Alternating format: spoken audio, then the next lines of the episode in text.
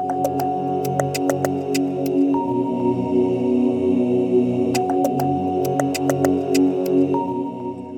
to NECA in the Know, a podcast for healthcare providers in the HIV field.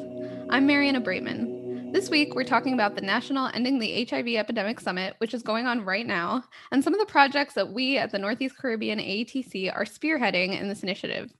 Here to discuss that and more is Karen McKinnon. She's a research scientist at the New York State Psychiatric Institute at Columbia University's College of Physicians and Surgeons and the director of Columbia HIV Behavioral Health Training for NECA AETC. Welcome, Karen. Thanks. It's great to be here with you.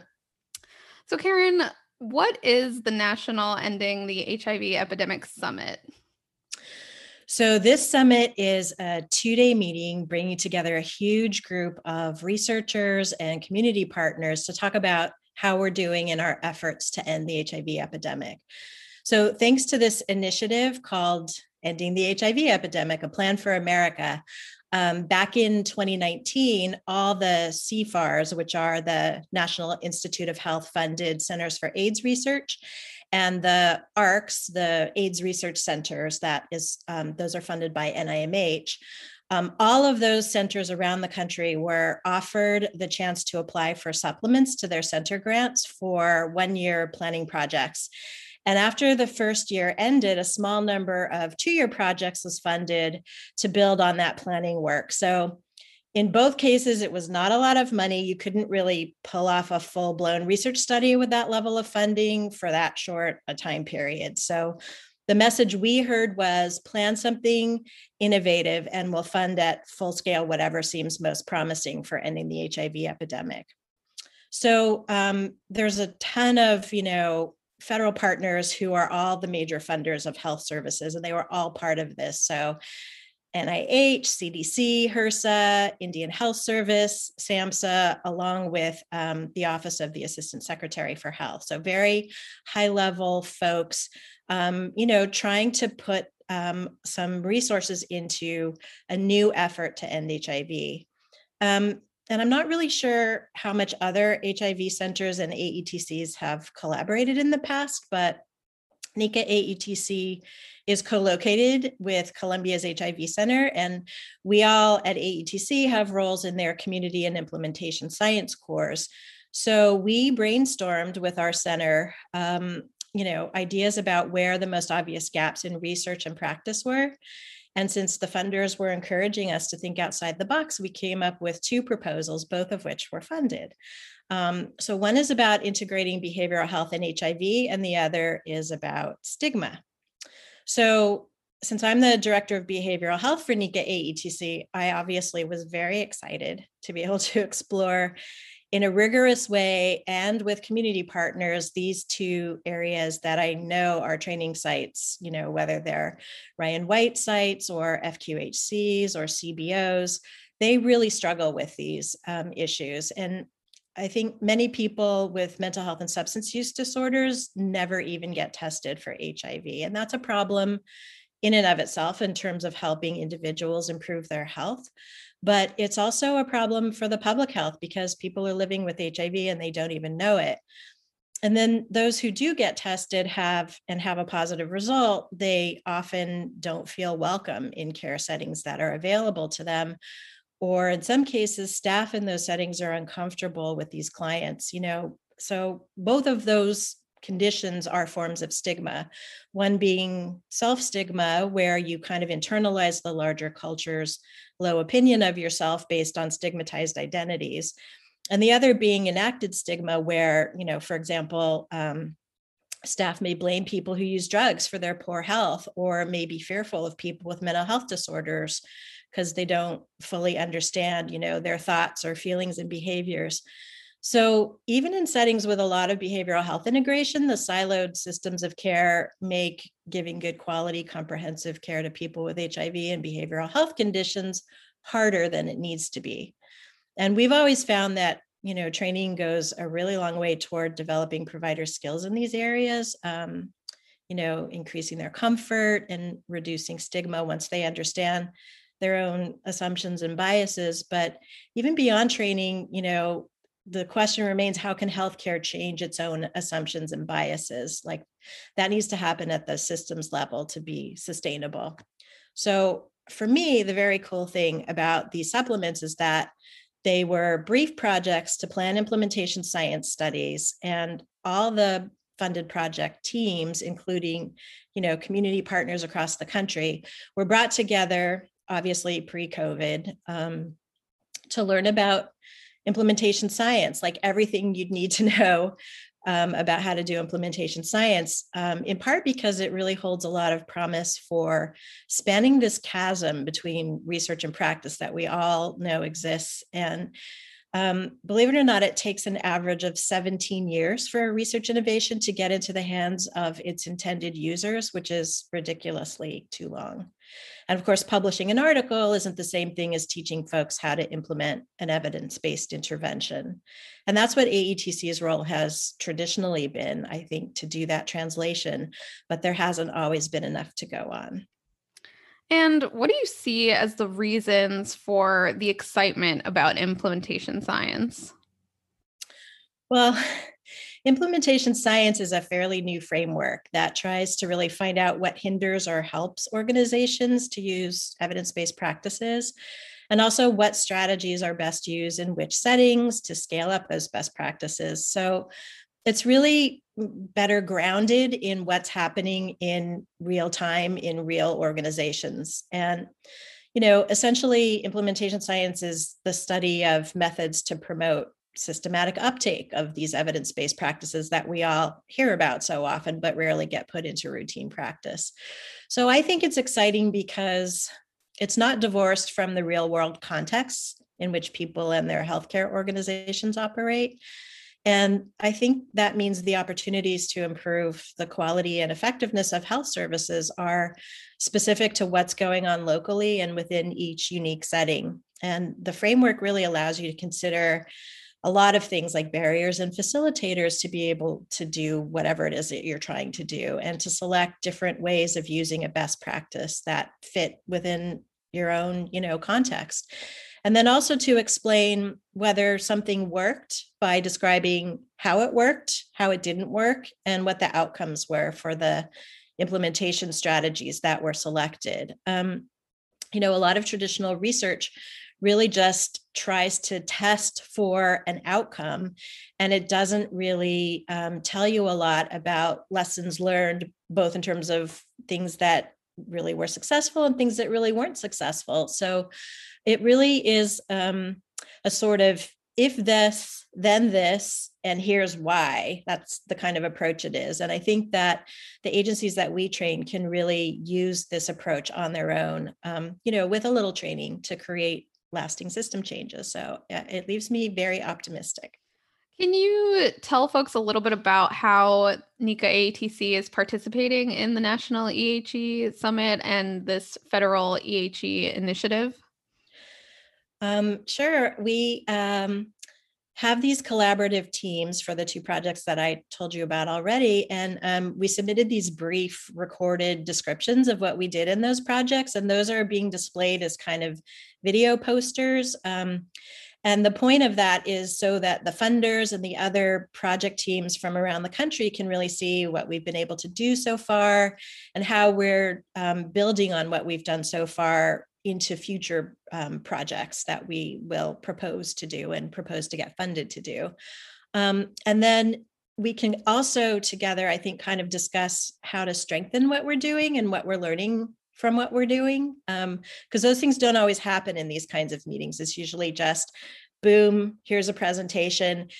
If you're in the audience, you listen maybe you ask some questions maybe you challenge somebody about some of their assumptions but it's kind of a more of a one way street than this kind of conferences so that's exciting and then um, i also feel like you know um, it's just been a kind of massive community of practice that we've been part of over um, the past couple of years it's been this learning process for me personally um, about implementation science and um, and really just immersing myself in ways that we can work more closely with um, folks in the community to help shape a lot of what's going to happen in terms of funding, in terms of the research itself that gets done. And so I just see a lot of promise in this approach. So now we're going to hear from the director of NECA ATC, Daria Boccher Lattimore, about behavioral health integration into HIV care. In our first supplement, the NIMH funded HIV Center for Clinical and Behavioral Studies and the HRSA funded Northeast Caribbean AIDS Education and Training Center joined forces on the project integrating behavioral health into HIV prevention and care, transforming practice to end the epidemic. I'm Daria Boccher Lattimore, and we have a second interlinked project that's being presented by Adam Thompson. Because we will not achieve our end the epidemic goals without addressing the significant mental health and substance use conditions of people living with HIV or at risk for acquiring HIV, we partner with key stakeholders in seven high HIV burden areas in New York, New Jersey, and Puerto Rico. Our four aims were to utilize multiple approaches to identify facilitators, barriers, and strategies to behavioral health integration, identify practices, gaps, and opportunities, conduct a systematic literature review of efficacious interventions for integrating behavioral health and HIV services, and end up with an implementation science project that utilizes the best locally defined implementation strategies for integrating behavioral screening, linkage, and treatment into HIV primary care and prevention. Real life intervened, as it always does, and served as a reminder that we can't effectively do our work without awareness of the world in which we are operating. These pressures or realities affect whether and how HIV services are being delivered and on the evolving behavioral health needs of people in HIV care or those trying to access prevention and care services. They also present additional opportunities to break down traditional silos and approaches. Business as usual will not end the epidemic. So, Karen, Daria described how real life intervened while you were working on these projects. Can you talk a little bit about that? Oh, yeah. Obviously, coronavirus forced us to move almost everything to virtual platforms, and we had to make that switch without much preparation at all. Um, and you actually were key in helping us get there, Mariana. So that was really awesome. But I'm referring not only to how we usually deliver our trainings, but also to how the agencies that come to us for trainings deliver their services. And I'd say we're still trying to figure out how to keep each other engaged and connected. You know, we were all catching up all the time. And in some ways, we're still trying to figure out how to keep each other engaged and connected um, so that we can continue training our care team members can keep providing the services that they know how to do and they can learn more about how to you know do those services really well um, we also know that there was a lot of increased distress because of COVID, and we needed to address that for everyone, you know, the providers, the clients, our own team, because we're all affected by the pandemic. And we've basically found that for all the hardships and loss, people have been very supportive of, of one another, and they've gone a long way to um, really keep us all healthy in mind and body and um, to keep HIV clients in care for all of their needs, including behavioral health. So that was COVID. Um, we also wanted to help organizations respond to the need for racial equity and to actively work against racial injustice because we hit a critical moment in our social conscience and we needed to have difficult dialogues and create opportunities for structural changes within organizations that would lead to lasting changes in how we work with and for each other. And then, of course, we also had a very contentious national election, which raised everyone's blood pressure, whatever their political leanings. And also, there were the storms that caused disruption to what remained of our day to day lives and caused lots of damage to infrastructure. The 2020 Atlantic hurricane season was the most active on record. Um, and we have partners in Puerto Rico and the US Virgin Islands who still hadn't completely rebuilt from the devastation of Maria and Irma in 2017. And every hurricane season for them, there's a lot of triggering that happens. Um, you know, because there was a lot of trauma out of um, losing life and losing everything else that people had. Um, and they had barely begun to sort of reconstruct that infrastructure and then you know clinics got blown down again and roads were blocked and people lost electricity and their internet connections and all of that needed to be rebuilt yet again so through all of this adversity we really tried to find opportunities to fix what had been broken prior to these recent pressures that were weighing down our ability to do our jobs all of us and also for us to break down silos between fragmented care systems. You know, that has always been a major priority for us, but we try to sort of flip the negative to the positive and really just look for opportunities to make some major changes in what was going on. Yeah, we were certainly dealing with quite a lot over the past year. Um, so, next, we'll hear from Adam Thompson, our regional partner director at the South Jersey AIDS Education and Training Center, about the next project that NECA AETC created. For our second project, our team joined forces with NJBHIP, a four year behavioral health and HIV primary care integration project funded by the New Jersey Department of Health to apply the Institute for Healthcare Improvement model to use a learning collaborative process across 19 sites to enhance behavioral health and HIV integration in Ryan White settings statewide in New Jersey. More about New Jersey BHIP in a moment. Among the participating sites in that project, four are located in Essex County, which is one of the federal ending the HIV epidemic counties. Although this new project focuses on four Essex County sites with our jurisdictional partner, the Newark EMA, the other jurisdictional partners are still involved as an advisory board, sounding board, and possibly future implementation partners based on lessons learned from New Jersey BHIP.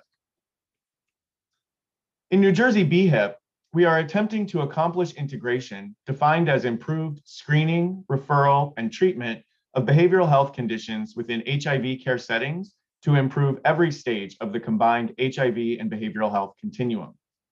This statewide effort to create a lasting system change is in its final year. New Jersey BHIP did not originally utilize an implementation science framework, but through the federal EHE initiative, we have the opportunity to do so with four sites in one of the high need counties. Again, our aims for this new project are focused on the four NJ BHIP sites in Essex County but we are using an implementation science lens to evaluate data collected through the NJBHIP project over the past four years and new data we will collect from the four sites to address these aims, including an examination of COVID's impact on integration through the use of telehealth. We believe that what we learn will be a strong foundation for future possible scale up of BHIP across our original seven jurisdictions. So, Karen, Adam described NECA ATC's experience with NJBHIP. What's the combined HIV and behavioral health continuum? Right. So, for NJBHIP, we started like many other programs do. You know, we identified a problem and a system wide need, and we proposed how to address it using the evidence we had, which was honestly just still insufficient to scale up some packaged intervention. So um, we used the Institute for Healthcare Improvements model that focuses on quality improvement through mostly PDSA cycles. You know, those are plan, do, study, act cycles um, over this whole four year period that we worked on NJBHIP. And we had to create this combined continuum in order to focus on what we could change with and within Ryan White organizations statewide. So we really focused on the usual bars of the HIV care continuum and linked those to a similar behavioral health continuum that we just sort of devised um, so we could build sites capacity for screening, referral, and treatment of behavioral health conditions. And we emphasized screening with validated tools. Um, so everyone was using the PHQ 9 for depression. That's part of the patient health questionnaire. And then we recommended also the TAPS tool. Um, that stands for tobacco, alcohol, prescription medication, and other substance use. Um, and that was developed by NIDA for substance use disorder screening. And then we also worked with sites which um, you know, we're a learning collaborative basically, and we enhanced the collaborative with practice facilitation coaching, which we do a lot of at AETC.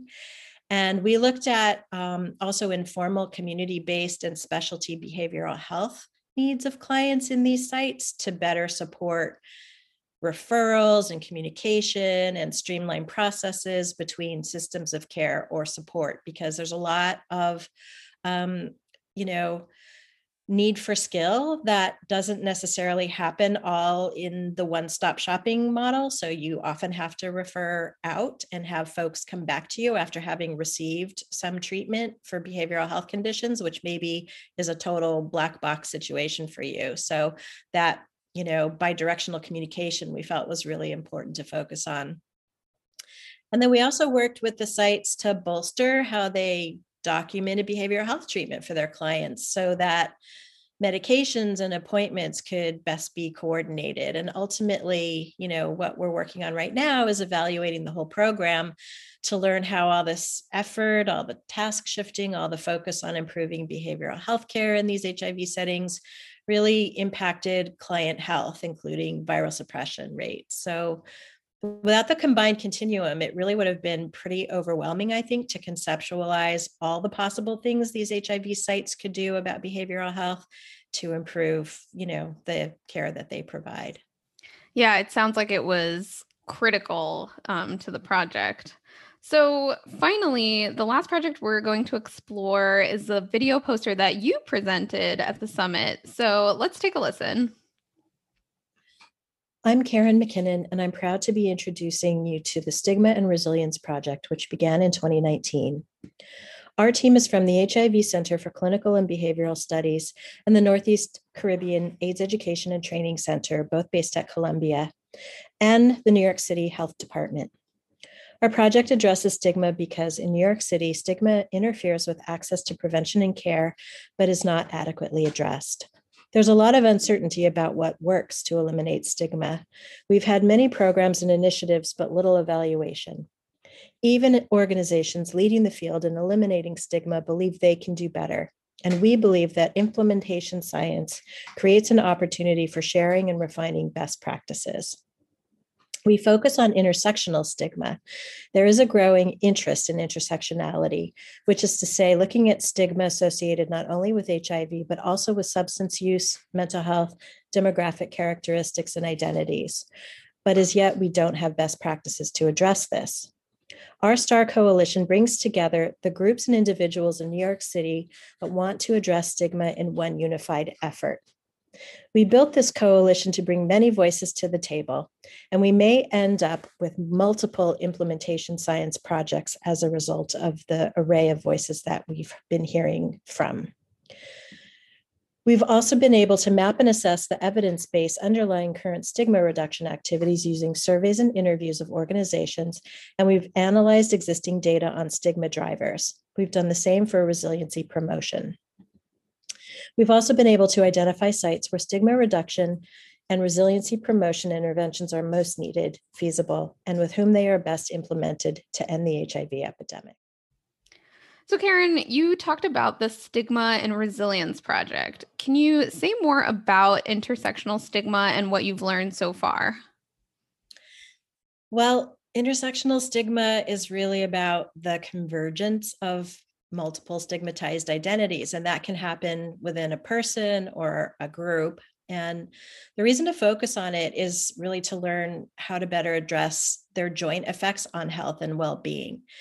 And looking at intersections of race, class, and gender, and also gender identity is sort of the historical and even theoretical basis for intersectional stigma. But we know that added to that, there is stigma associated with mental health and substance use conditions. And those um, conditions are highly stigmatized and can keep people out of getting the care that they need. So, although there's very little consensus on how best to work on intersectional stigma, for example, um, part of our work on this project has been to develop a compendium of interventions to address this very complex issue. There's practically nothing in the literature to guide us, but there is consensus that unless we tackle stigma um, taking into account the whole person we're caring for, we really stand no chance of keeping people in care and supporting them all along that famous HIV care continuum. And um, as Daria said in her presentation, business as usual just isn't going to end this epidemic. Karen, thank you so much for joining us today and telling us all about these incredible projects, all working towards ending the HIV epidemic. We really hope you learned something new today. To learn more about NECA AETC's work and our role in ending the HIV epidemic, visit us at www.necaaetc.org. That's www.necaaetc.org. If you have questions or comments about anything we covered today, or if you have suggestions for topics, topics you'd like to hear us talk about, don't hesitate to email us at podcast at necaaetc.org. That's P O D C A S T at necaaetc.org. Stay safe, and we'll see you on Thursday for our next episode of NECA in the Know.